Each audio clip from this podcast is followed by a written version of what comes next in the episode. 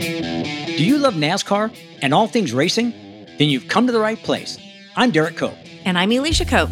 We are your hosts, and here on Race Theory, we talk about all things asphalt racing. Our life on the road, maintaining good sponsor relationships, as well as balancing our work and family life as a team. Stick around, and hopefully, our tips and experiences will help you reach your own goals. This is Race Theory with Derrike and Elisha Cope. Obstacles is the way. That's what we're episode 15 is about. And it really starts off with the obstacles that we have before us. And the first was really the charter. And we had to lease a charter in 2018, which we're fortunate enough to be able to do. But the main goal had always been to own a charter, which a lot of people said we would never ever be able to do. But we had been working with RCR to procure their 27 charter, which is what we were leasing. And we had been working on that and trying to get them to find a way to release that and relinquish that to us. And there was a lot of negotiations back and forth all winter long. There was a lot of vacillation one way and the other, thinking that we were going to be able to get it. And then you'd be think you're really close to making it happen, have a time frame, and would come and go. And they had held back. Well, at one point, even the board of directors were, was completely 100% sure. Yep, it's yours. It's yours. And we're all celebrating and popping the champagne. And then, nope, I think Richard wants to keep it.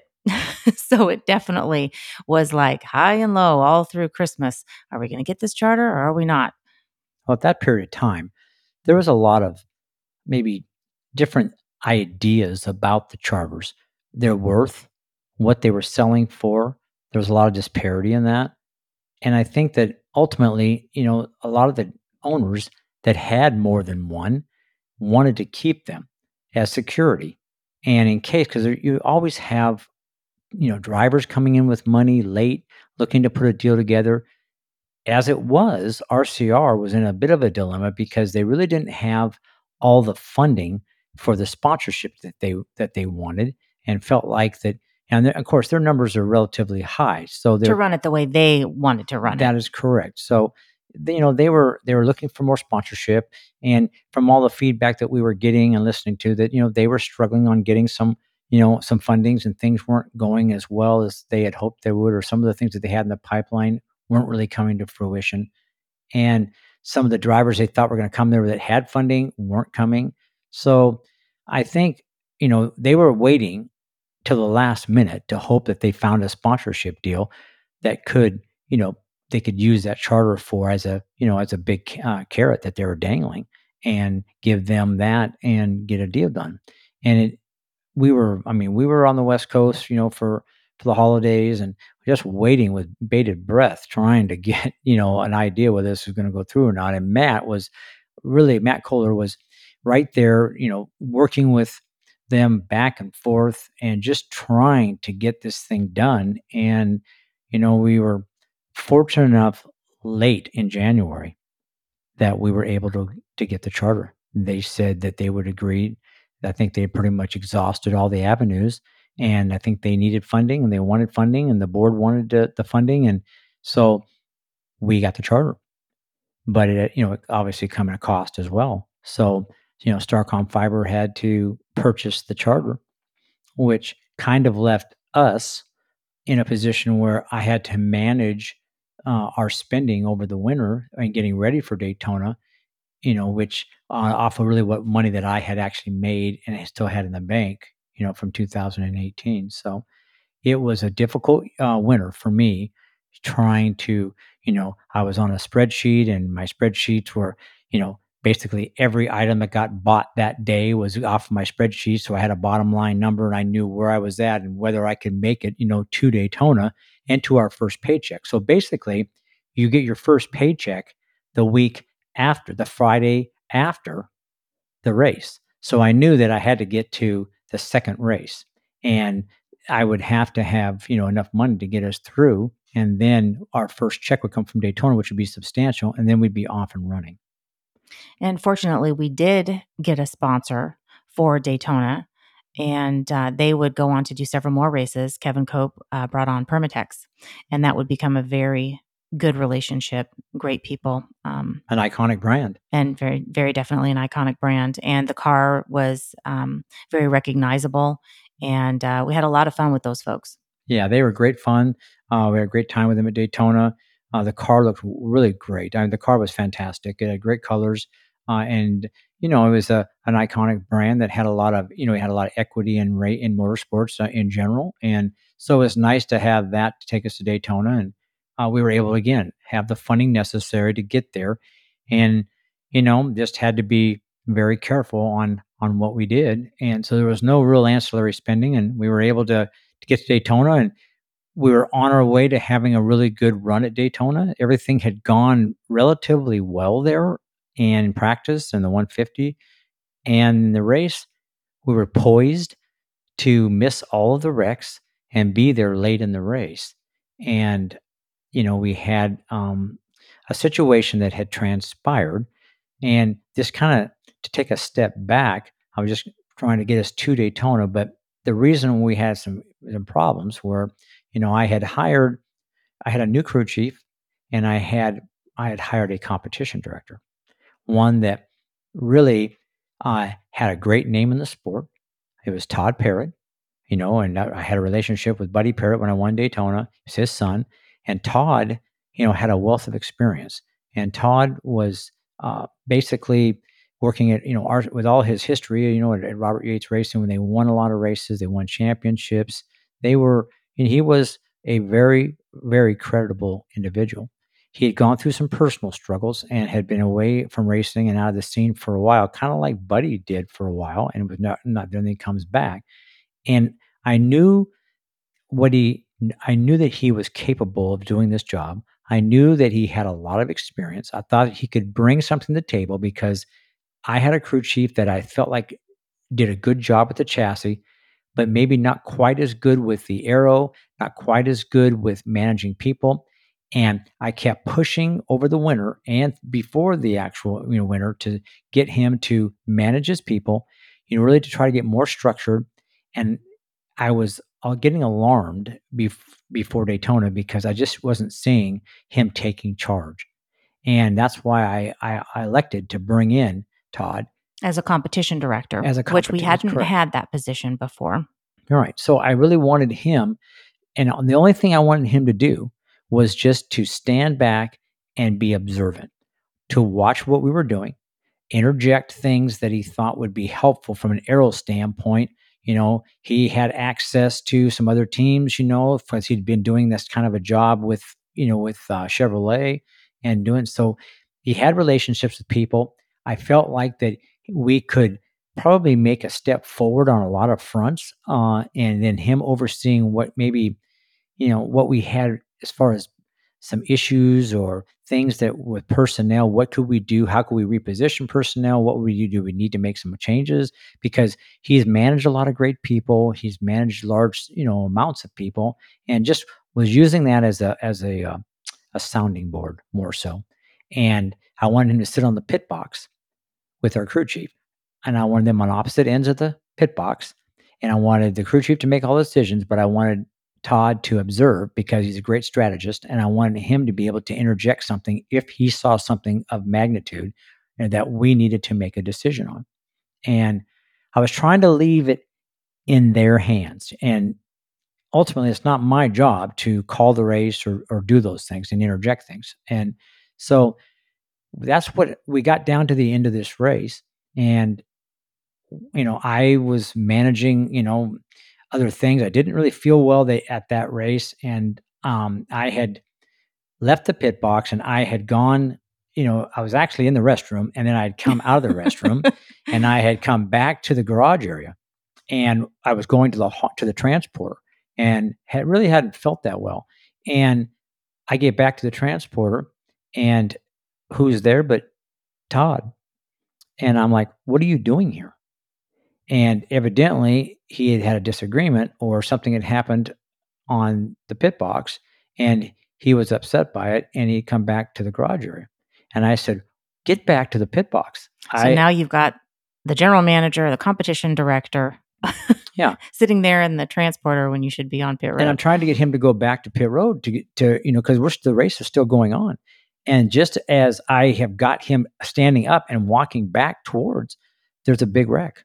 That big wreck happens, which we miss, and we, I immediately I realized that we are in a position now to have a solid finish well, to be top 10 to or be better. top 10 or better. And all we have to do really is lay in the weeds again because there's, there's still enough laps that you could get wrecked again. And our deal was do not, you know, there'll be another wreck or another caution. So let's just lay at the back. Let's do not get caught up in that. So what do I do? I I send I tell Todd, let's go. Well, he doesn't go. And next thing you know, you know, we're getting ready. And I said, Todd, go back to, go back. And I said, we're going to go back. So we all started to go back to the deal. Well, he heads back. Well, then they start the race, and Landon uh, is at the back, but the another wreck happens, and Landon speeds up and tries to you know make a way through the wreck and gets collected, and just thwarts the uh, the effort, and really, you know, we still had a decent finish, but not what we were capable of getting. Plus, we tore the race car up, and just another ending that was dejecting for the owners and ourselves uh, when we're in a position to really maximize laying in the weeds and Well, and as a and as a small team, I'm sure the listeners know the majority of them, but those that don't, really your your Daytonas and your Talladegas, that's the only time that you really have opportunity as a small team to win, legitimately win. Mm-hmm. And that's where you put all of your your eggs in that basket and you're hoping that you can leave super speedways with a lot of points mounted because you know it's going to be famine after that. Um, all of those intermediate tracks are very difficult on small teams. We don't have, you know, the information that those big teams do, and we don't come there, you know, kind kind of like you you say, bringing a, a knife to a gunfight. That's small teams versus big teams at those intermediate tracks. So the speedways, though, you pretty much got the same power. You, but you both got a gun, but it's how you manage while you're in that race. Well, really, again, there's so many, it's a different type of race, and the draft is a real equalizer. So you're able to utilize the draft if you can have a driver that understands the air, understands how to draft, and then lots of times it really is about laying in the weeds and and trying to run out towards the back, which you see a lot of big teams do as well, trying to manage risk. So you try to lay back at the back, not show your hand, just try to log laps, stay on the lead lap, stay in the draft, but towards the back, not putting yourself in a position for guys that are up there jockeying and trying to, uh, you know, to make things happen too early. And that's ultimately what our, you know, our thoughts were, so we could try to have a good start to the year.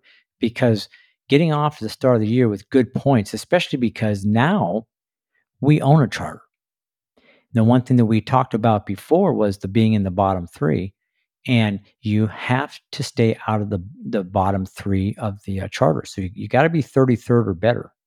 And so getting off in the beginning of the year with a lot of points and having a lot of you know uh, good finishes where you can mount points early gives you flexibility for the what if factor. Mhm. The what Which if we definitely did. Have. what if you have problems, right? And you go through a streak of bad luck or misfortune, uh, you know, and you really just need to be able to get off get off the mark good, and it does so much for a team. And uh, come back again with uh, that devastating crash again at Daytona, even though we did have decent amount of points, but it just could have been so much more and so much better. And so that kind of set the tone. And of course, I had a clashing of individuals again. So I leave Daytona with having to go home, and I have uh, a disruptive thing within the organization where I have people that are not really excited about the competition director. And they don't want to listen to the him they don't want to listen to what well, and the crew chief was not helping that situation either. no And once again, you you find your yourself. We found ourselves in this position again, where you need to make a personnel change at the top, otherwise, it's going to toxify your entire organization. but it was early it was and- way early. and the and the situation was too at that time you know todd had already you know broached the subject uh, with um, a, higher ranking um, crew chief at roush racing about you know a crew chief or some other people there that we could you know possibly get or that if would they did they have anybody? Was there anybody available that he thought could make the transition from maybe a car chief to a crew chief? And they had given todd a name. And we we you know kind of kept that you know under he he told me about it before you know before the race and everything. So it was just something that i had in the back of my mind and because i could tell that what was going on prior to daytona through the winter was not where we needed to be. And um, i certainly had reservations about being able to make it very far before we were going to have to do something. And i was using todd as a backup because I, I knew how much experience he had and i felt like that i but i started seeing signs of just after Daytona, go for the first part of the year, you start to get a sense of personnel issues with uh, some of our personnel. And it's just another thing that you just don't need. You've acquired a charter, you're trying to get off to a good start, and now you have people problems. And you're only as good as the people you have working for you. Well, they'll make you or break you. And, and they might have been okay on their own, but when you have two that are clashing like that, um, it just was not a good combo. Yeah, I mean, you got you got a guy. You know, when I listen to what he's what he's interjecting, there is value to it and there is merit to Absolutely. it. Absolutely. But the rest of the group, you know, is somewhat you know cliquish, and they've, they've kind of banded together, and they don't want to listen, and they want to undermine what he's saying, and then there's a lot of rhetoric and a lot of talk and uh, things under your breath, and sarcasm, passive aggressiveness all those things just start to change the culture very quickly of what you had built. And at that point again you have a sense that you know we we're going to have to make some changes and we're going to have to try something different. And sometimes you know change is is what you have to do. And you have to do it early enough that you don't get embedded and keep going too far down the road. Well something i have learned long ago is something i learned in economics class called sunk cost. And you can equate that to anything in your life a marriage, a relationship, um, a business. But you want to hold on to things because you've invested time in them or invested money in them.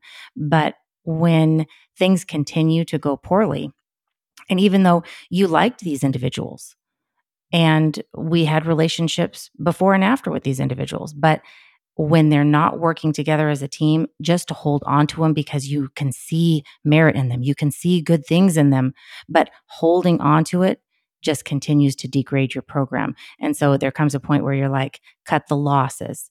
Sunk cost is always going to be sunk, and there's no resurrecting the Titanic. So we did have to make that difficult decision and move to that crew chief that was recommended. And in my opinion, it was the worst crew chief that we would ever have at Starcom but I mean, he didn't came, start off that way. I mean, all the all the dialogue that we had and all the you know discussions about this um, man, you know, uh, from credible individuals, you know, led us to believe that this was probably somebody that had the ability, from a chassis standpoint, uh, to give us what we need. And off the bat, he did seem to have some camaraderie with the guys. The crew respected him and it was about the same time, though, that we got the pull down rig.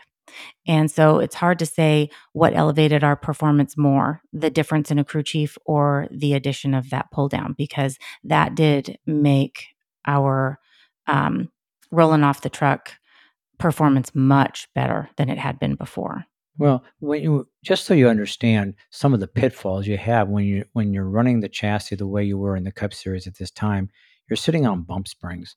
So you're really trying to limit the car's travel because you have a front splitter, and this front this front splitter uh, is the leading edge uh, to the ground and the edge of the air for the aero of the car, which creates downforce. So it's a pitch attitude. So you have this front thing sticking out there like a bill, like a duck bill, and it sits out there, and that's what sees the air first, and that is what actually keeps air going underneath the car, which you need some uh, going underneath the car because it has to activate the front pan that's underneath there, which is like a belly pan that covers up from the suspension.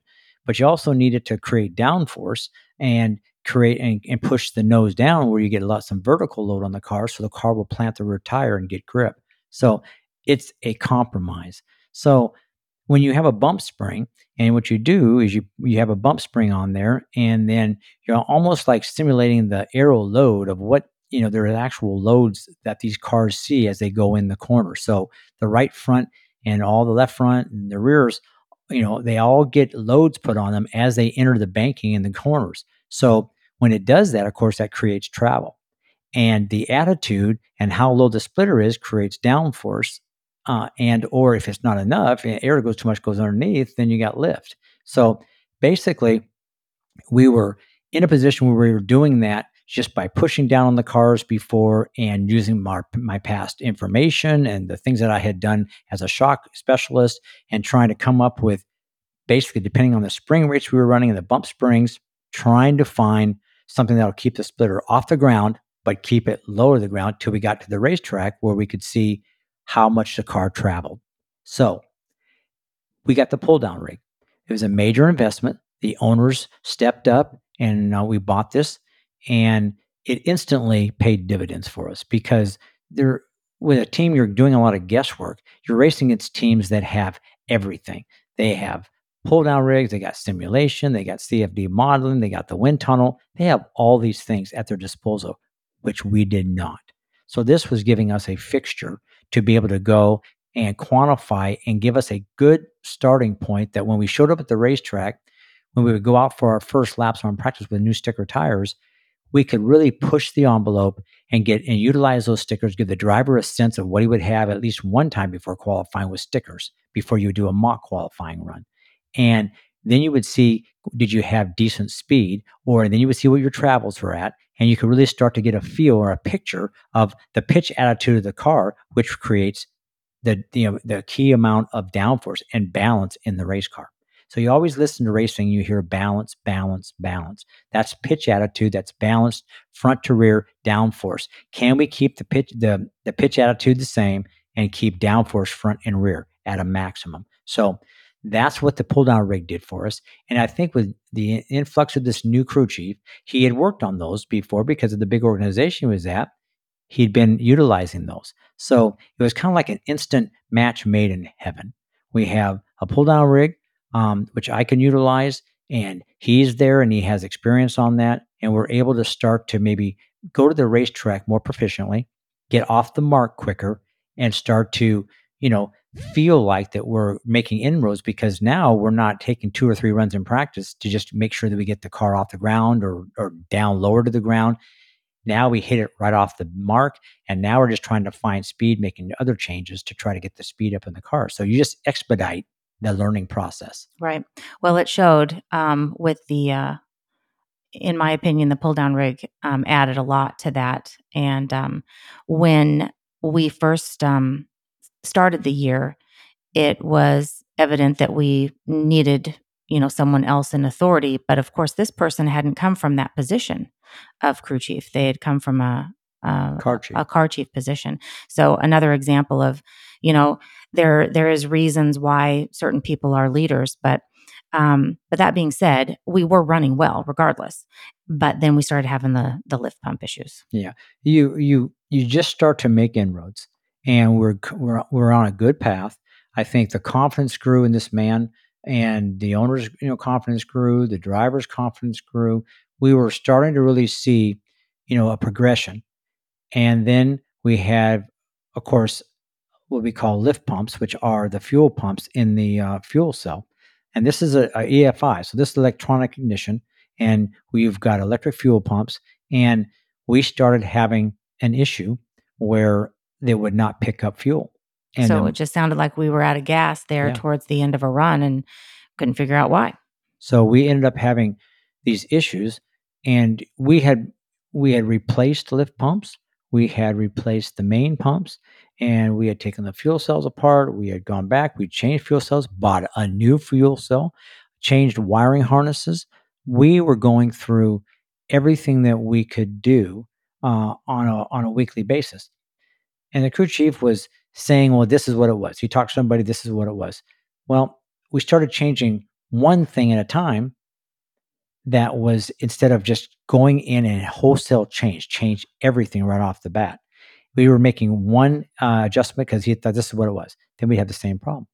then we do the next. And he said, well, this is the other guys say this is the problem, and then we do that, and then we have another problem. I think we went six weeks in a row. Six races where we had DNFs, and it was just demoralizing because we'd be having a good run and you're sitting there on eggshells in the pit box thinking, oh, I think this was it. I think we fixed it. I think we fixed it. And then landed to be like, you got to be kidding me.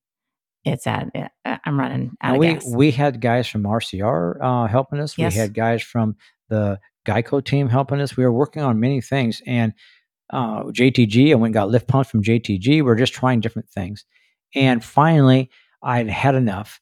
And I think we were at Charlotte, and we were going to do some other thing. And I said, "No, we're not." I said, "That's enough. I want everything changed. I want everything. We got we got all this new stuff here. Everything brand new. Change everything." And we we did. We changed everything at one time. Again but we'd gone through multiple things right? But i changed everything put all brand new parts in and we, we i mean everything and it worked. And we had we had no problem but still no clear culprit. yeah no reasoning. We don't know why. All we know is we have all this stuff that we took off and put all brand new pieces on everything. I mean complete everywhere and we solve the issue.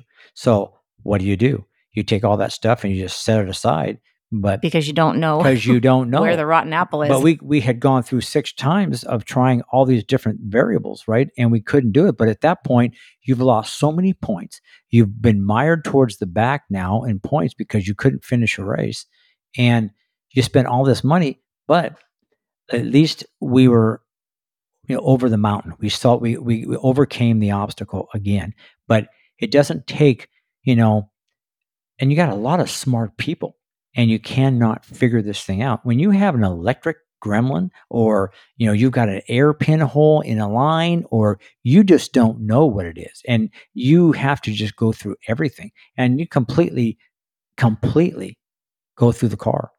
And just was nightmarish. I mean, for those six weeks to go through that, I mean, the owners are up your ass. I mean, you know, the driver's up your ass. I mean, everybody, and everybody's just ill as a hornet. And so you just, the temperament in the whole shop has has been demoralized, right? And so you kind of overcome that and you kind of try to get back on track. But as we're doing this, you know, since all of this has happened, then you start to see where this crew chief's attitude is starting to change. And he is arrogant, very, very arrogant. And he starts to make a lot of changes. He starts, what happens now is we get to the racetrack and maybe, you know, we're decent in practice, but all of a sudden it's like when Babe Ruth points and calls the shot, right? Well, he all of a sudden comes in and he's going to change, you know, all the bump spring, you know, again, all the bump springs and all the packers and make a complete, I mean, complete change in like another direction, which is hard to do and to hit it on the head of the nail without going back on the pull down rig and knowing for sure where the load's going and then what, you know, what's going to, what's going to be, you know, the, the change by, by doing that. And ultimately, we would start the race and we would be on the splitter and we're hitting the racetrack. So right away again, you're dropping towards the rear, you're dropping like a rock, and you're coming in, you're having to come in and make changes, put packers in, make changes on pit stop, which you lose positions. Anytime you got to do anything like that, you lose positions and you just keep being mired in the back, which puts you in dirty air and you're not going to be able to make any gains and you're going to get lapped. And once you get lapped, you're not, you know, you got to be fast enough to be able to get the lucky dog and get back on the lead lap. And if you're not, you continually just keep going backwards and you're in dirty air the whole time. And that's really was the MO of what started transpiring week in and week out. We were throwing the kitchen sink at this thing before the races.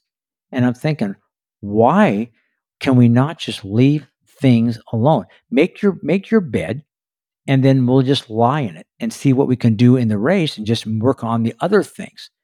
But we just we started doing all these things and when you start getting to a place like when you go to a place like michigan or some of these places and you start changing all these bump stops and you start taking you know you start changing the wedge well then all of a sudden it changes the back of the car right and the spoiler's going a different way and next thing you know you're so far out of the realm. Now you've lost a lot of wedge in the car. It just, for every action, there's a reaction.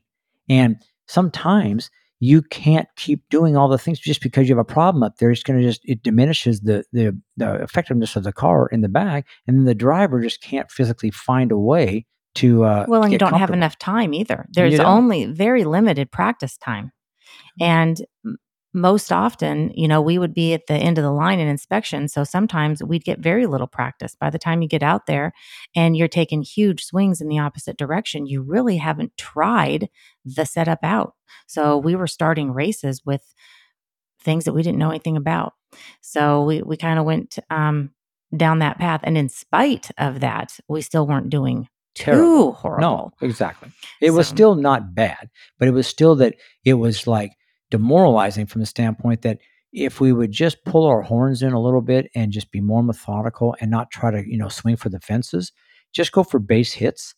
And then let's just slowly find our way and build some tendencies off of that and get better.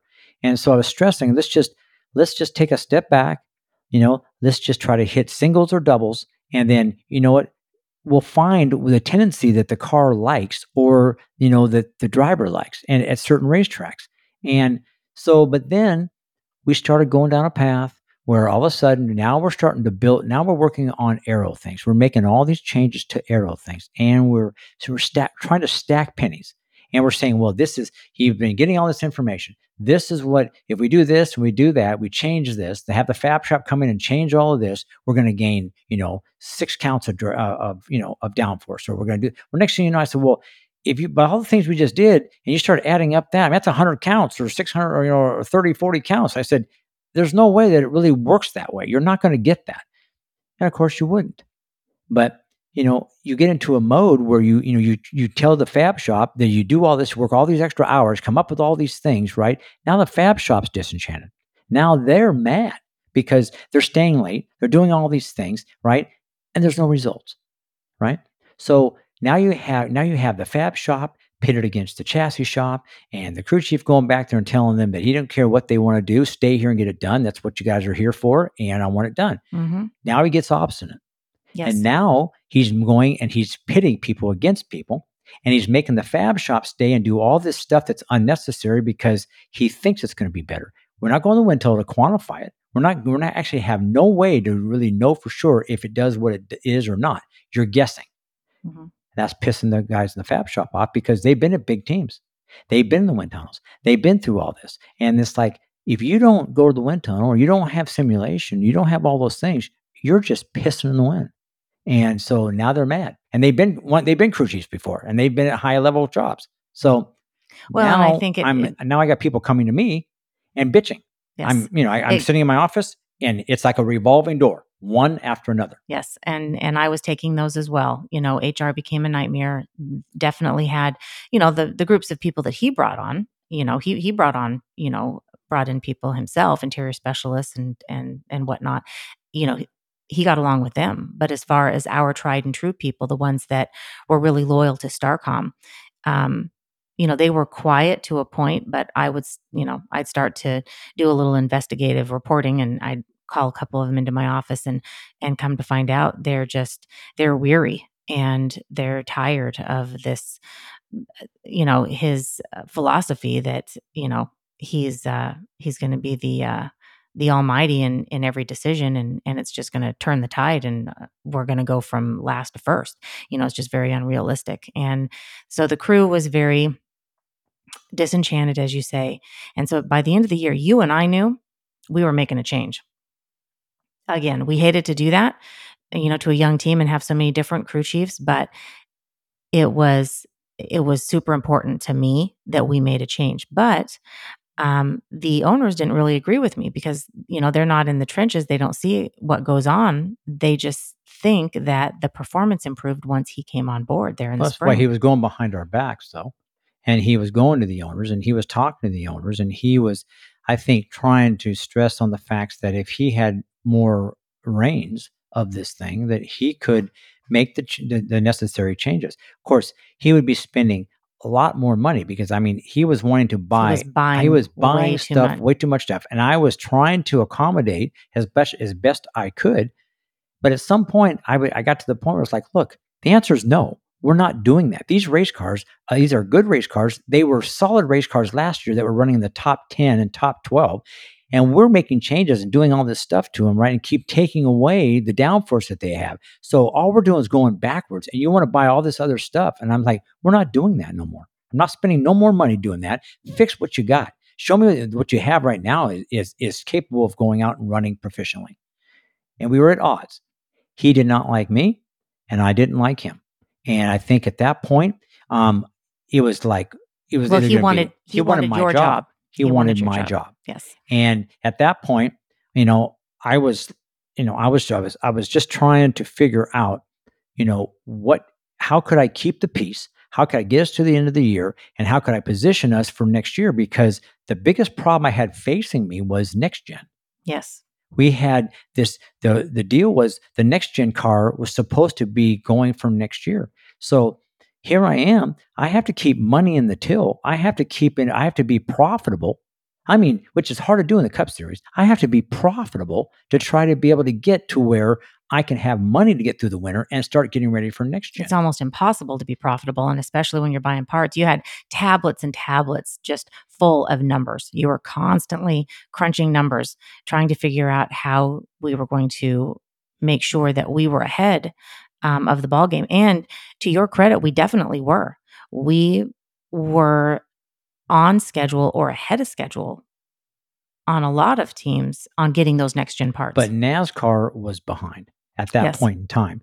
There was they were way behind. We're going to all the owners meetings and all the competition meetings about where they were at, and they were falling way behind. They were not being able to get close, and everybody was concerned that we weren't going to be able to that they were going to be able to do that.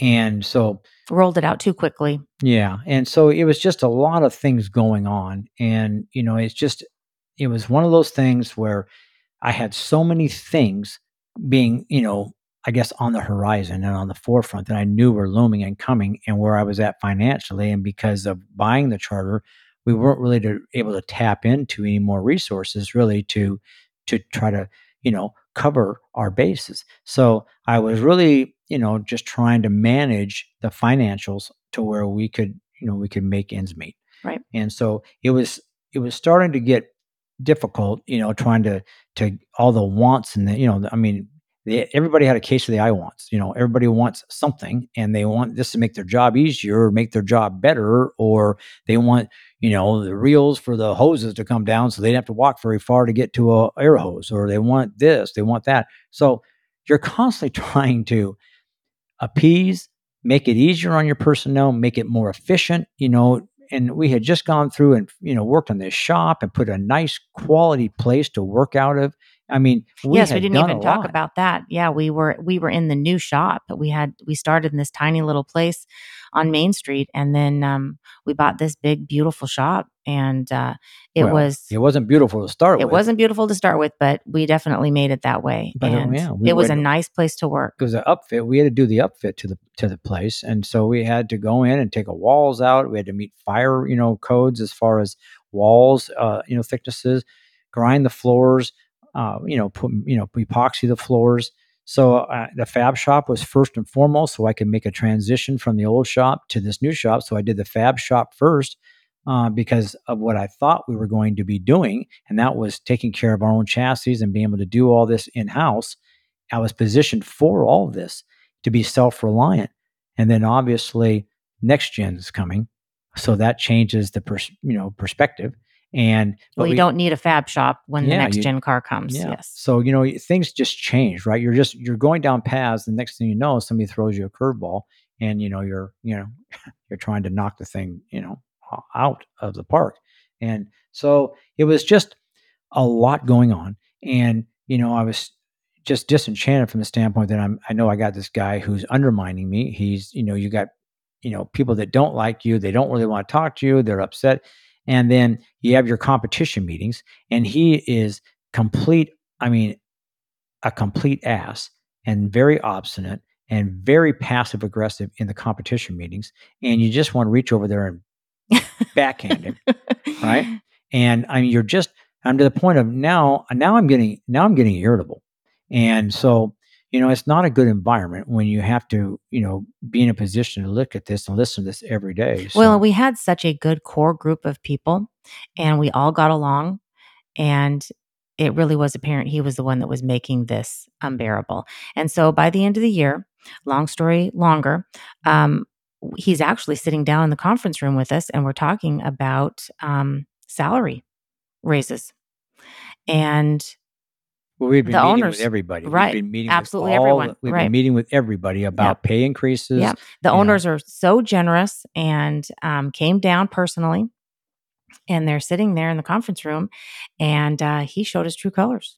He just nodded and said thank you and um, you know pretty much was offered the job again for next year against my uh, better judgment but um, that's you know who they thought they uh, they wanted to keep and as he walks away he literally cussed them out as he walked away under his breath and crew members heard it. The owners did not but came back and uh, and and told mike uh, yeah did you hear what he said as he was walking back into the shop about the offer that you gave him? I mean just really did himself in on the- i mean it was to me it was almost you know people do things sometimes you're just like did he really just say that did this really just happen? You couldn't even have scripted how disrespectful it was. And uh, i'm not even going to say it. Uh, and uh, so after that it was like well thanks buddy. You just did my job for me. Made made it a lot easier. Well, I think at that point he felt like that, you know, we needed him and that, you know, we didn't have the ability to go find somebody else that was, you know, as good as him or better. Uh, and, you know, I, I just think he he thought that he had done such a great job and then he thought that he was going to get my job. And I think he'd been, you know, he got he kind of had Landon in his hip pocket too at the end. Just- I think they started to kind of they had started to kind of uh, band together, and they had been they had been against each other. They'd been butting heads all year. i was going to say he was very disrespectful to landon as well they were butting heads all year long and being disrespectful about the driver. And then all of a sudden they started banding together, and I was trying to ascertain why is this happening because you know you've got them complaining about each other, and then all of a sudden now collectively they are you know as one. So Well, regardless, we got what we wanted. Yeah, I He- mean, the- the basically, crew- the crew owners- chief, the yeah. crew chief was was ousted, and um, we were able to start fresh. And it would be a breath of fresh air for Starcom Racing, and we would get a crew chief who was wonderful, got along with everyone. Um, you know, going into 2020, um, we knew that we had a good, we had our old crew back and everyone was joking and having fun again. And we had some good people at the helm. Yeah, I think what really you're fortunate about when you make personnel changes, you're looking to try to change the culture. You're trying to make you know enough of a change that it changes the dynamic uh, in a lot of areas. And when and lots of times it only takes one, two people or three people that have respect, that basically have a sense that uh, the team you know bands together with they they support uh, and all of a sudden we found that guy. And when he came in it was instantaneous. This this man had he's a, an older older guy had a lot of experience. Well, your age, babe. yeah i mean an older gentleman right? A lot of experience been very successful had worked at major teams and had had solved a lot of people's problems there when they had younger crew chiefs there. He was doing their job and making them look good. And he is like a guy behind the scenes that took care of everybody's obstacles. And when he came here it was like you know it was a breath of fresh air. Uh, it was enjoyable to work alongside him work for him. And i think you know he was one of those guys that made you feel like that you had a say or you or you, what you said was valuable enough that he would listen and and listen and see if he could integrate something in there or he would tell you why he didn't think it would work. And then he started helping the younger guys maybe learn more. He was teaching them and showing them a deal so that they would be worth more money down the road And it just seemed like that everybody started being vested. They were getting more experience. They were all vested now in what they were doing and their specific jobs and their and their job titles. And all of a sudden, this thing started to flesh, flourish. Like I said, the culture and the whole thing changed instantly. And I felt like we were off to a good start. And that would be George Church. That is correct. And the next obstacle that we would basically have to overcome would be finding a funded driver because Landon Cassill would be released and we would be looking for a driver that could bring money. Landon could bring no money. He said he would and thought that he could, and just never happened. And it happened a few times. It happened a few times, but it didn't benefit the team as much. So, um, but yeah. But anyways, we'd been entertained by several agents and and uh, drivers coming and talking to the owners. Of course, once again, they're getting um, a lot of calls, and uh, but so that was the next agenda. We had to find a driver with funding because we we needed to have money for next gen. So we're going to stop here. The next discussion we'll have will be about next gen and a paid driver. and 2020 and the woes that would come. Oh yes, the woes for the world. Yes. So thanks for listening, and we'll see you next time. Thank you so much for listening. Did this episode give you some value? If so, please follow us on Facebook at Derrike Cope and Instagram at Derrike Cope 00 and leave a comment or question and use hashtag race theory. We can't wait to hear from you. See you on the next episode.